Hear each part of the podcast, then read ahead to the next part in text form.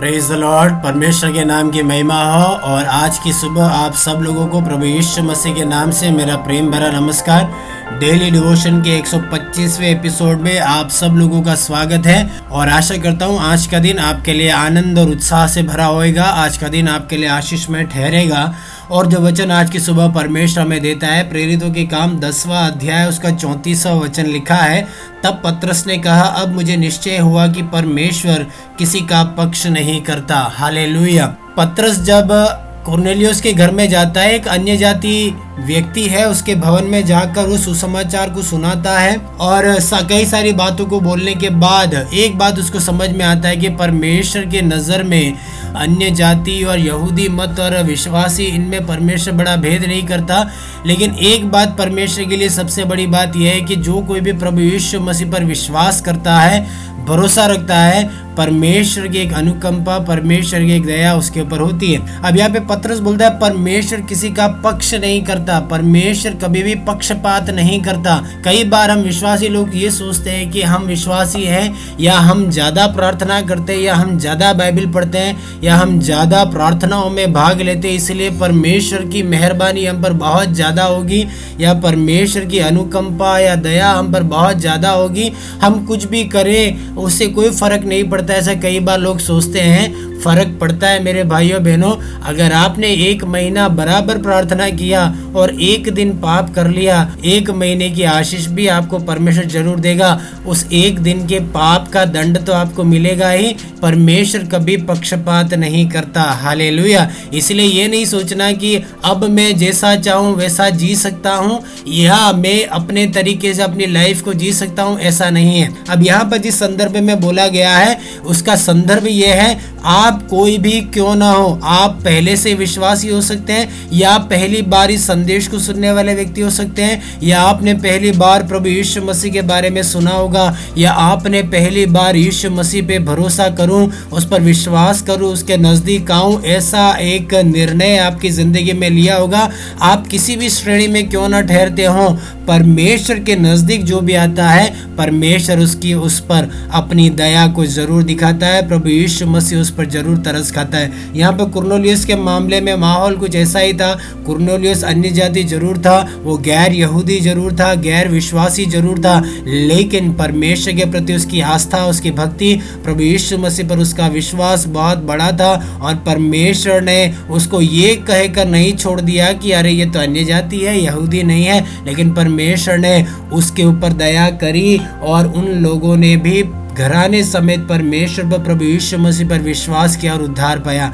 मेरे प्रिय भाइयों, बहनों याद रखना, प्रभु पक्षपात नहीं करता है, प्रभु किसी का ज़्यादा साइड नहीं लेता है। इंसान पक्षपात करते हैं, इंसान आँखों देखा निर्णय लेते हैं, इंसान इधर उधर की बातें ज़रूर करते हैं, लेकिन परमेश्वर ऐसा नहीं करता है, प्रभु यीशु मसीह ऐसा नहीं करता है। आप जो भी हैं, आपको प्रभु यीशु मसीह प्रेम करता है। आप जिस भी हालात में हैं, प्रभु यीशु मसीह आपसे प्रेम करता है और आपको दोनों बाएँ फैलाकर अपने नज़दीक आने का वो न्योता देता सकता है। हाले इसलिए मेरे प्रिय भाइयों, बहनों, कभी ये नहीं सोचना, मैं विश्वासी हूँ, अब मैं जैसा चाहे जी सकता हूँ। नहीं, आपके ऊपर अगर परमेश्वर ने दया किया है तो दूसरे के ऊपर भी परमेश्वर दया करता है। अगर आपको आपके पापों का दंड प्रभु देता है तो दूसरे को भी परमेश्वर उसके पापों का दंड देता है। हर एक को उसके कर्मों के अनुसार परमेश्वर प्रभु यीशु मसीह उनके कर्मों के अनुसार व्यवहार करता है, प्रतिफल प्रभु यीशु मसीह देता है। आज की सुबह अगर आप ये सोचते हैं, प्रभु मेरा ज़्यादा पक्ष लेगा क्योंकि मैं ज़्यादा प्रार्थना करता हूँ, ज़्यादा वचन को पढ़ता हूँ, ज़्यादा भक्ति करता हूँ, उस गलत फहमी में नहीं रहना। आपका एक पाप आपके सुकर्मों के ऊपर पानी फेर सकता है। हाले इसीलिए मैं बोलता हूँ, परमेश्वर किसी का पक्ष नहीं लेता। हनन्या सफीरा के बारे में पिछले एपिसोड में आपने सुना ही था। भक्त लोग थे, लेकिन परमेश्वर के सामने झूठ बोला और उसको उनका दंड तुरंत ही मिल गया। पुराने नियम में भी ऐसे कई सारे उदाहरण है। भक्त लोग थे, पाप किया, उनको तुरंत ही दंड मिला। कहने का मतलब परमेश्वर प्रभु यीशु मसीह किसी का भी पक्षपात नहीं करता। सब उसके सामने एक समान है, क्योंकि सब उसकी सृष्टि है। उद्धार पाने का अवसर सबके लिए परमेश्वर ने दिया है। इसलिए आज की सुबह, इन दिनों में परमेश्वर के सामने जब हम आए, हम एक नए तरीके से प्रभु के सामने आए। ये सोचकर ना आए कि प्रभु मेरा पक्ष लेगा, बल्कि ये सोचकर आए, परमेश्वर भला है और उसकी करुणा सदा की है और परमेश्वर अपनी करुणा से मुझे तृप्त करेगा। अगर मैं एक धर्मी, भक्तिपूर्ण, पाप रहित अलगताई का जीवन जीता हूँ, प्रभु मुझ पर अनुग्रह करेगा, जैसा कुरनोलिस पे किया। इसलिए अगर आज की सुबह पहली बार इस संदेश को सुन रहे हैं और प्रभु यीशु मसीह के बारे में आपने सुना है और पहली बार आप उसके नज़दीक आने का निर्णय ले रहे हैं, परमेश्वर आप पर अनुग्रह करेगा। प्रभु की दया आप पर ज़रूर होगी। आप अपने विश्वास में आगे बढ़िए। परमेश्वर आप पर भी दया दिखाता है। क्यों ना आप मेरे साथ ये प्रार्थना करें। मेरे प्रिय पिता परमेश्वर, इस सुबह के समय के लिए धन्यवाद देते इस समय इस संदेश को सुनने वाले हर एक व्यक्ति के लिए हम प्रार्थना करते पिता।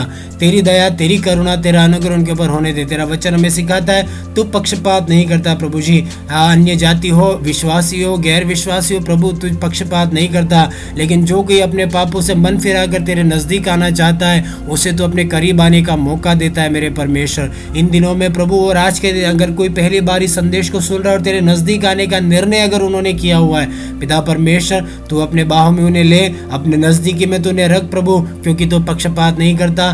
दया कर, तरस का उनकी ज़िंदगी में तू बदलाव ला और आशीष से उन्हें भर मेरे पिता, हम आपसे प्रार्थना करते हैं। हमारी प्रार्थना तूने सुनी, धन्यवाद। हो यीशु के नाम से हमें दुआ मांगते हैं। आमीन। और आज का दिन आपके लिए आशीष में हो मंगल में हो। इसी प्रार्थना, कामना और अपेक्षा के साथ आप सब लोगों को एक और बार जय मसीह की। और आज के दिन प्रभु के अनुग्रह में बढ़ने के लिए प्रभु आपकी सहायता करने पाए। आज का दिन आपके लिए शुभ हो।